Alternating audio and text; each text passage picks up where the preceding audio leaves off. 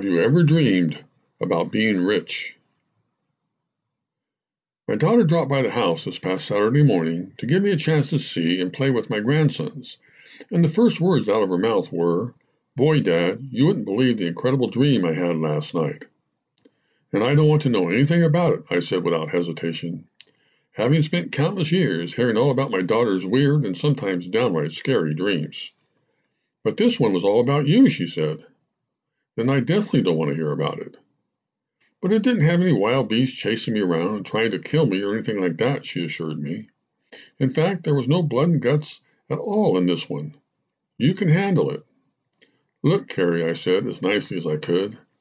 As much as I love the conscious you, you and I both know that your dream life is beyond strange.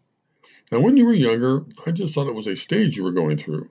But as the years went by, with you reporting a terrifying dream almost every morning of your adolescent life, it finally dawned on me that the unconscious you is best left not discussed in too much detail, if at all. But I thought you liked hearing about all my dreams when I was little. No, I didn't, I admitted.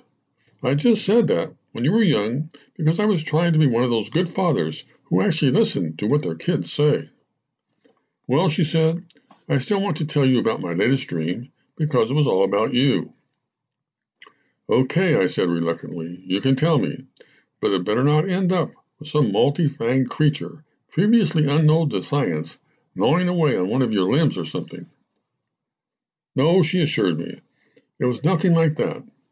In fact, it took place on a bright and sunny day in Australia, and you know how much you love Australia. So, just what were you and I doing in Australia? I asked cautiously. Actually, it wasn't just the two of us.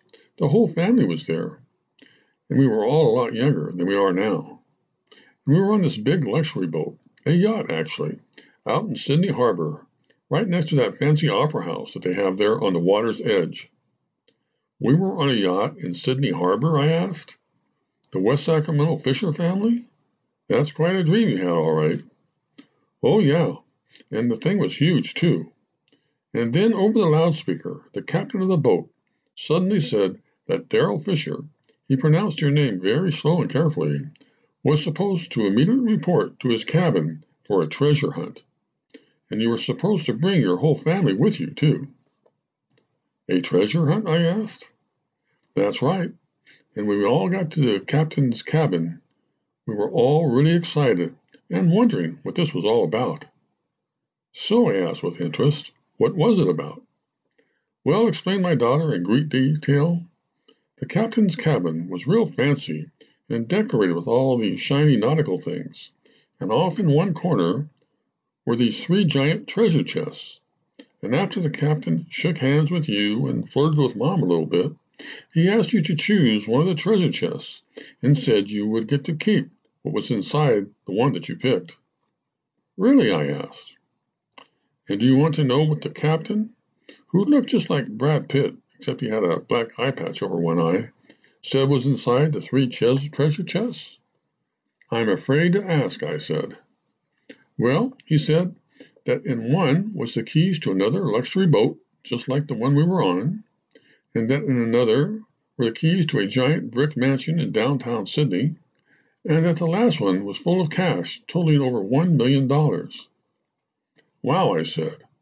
It sounds like your dream somehow got me to Australia's version of Let's Make a Deal, except every single one of the doors had something really good behind it.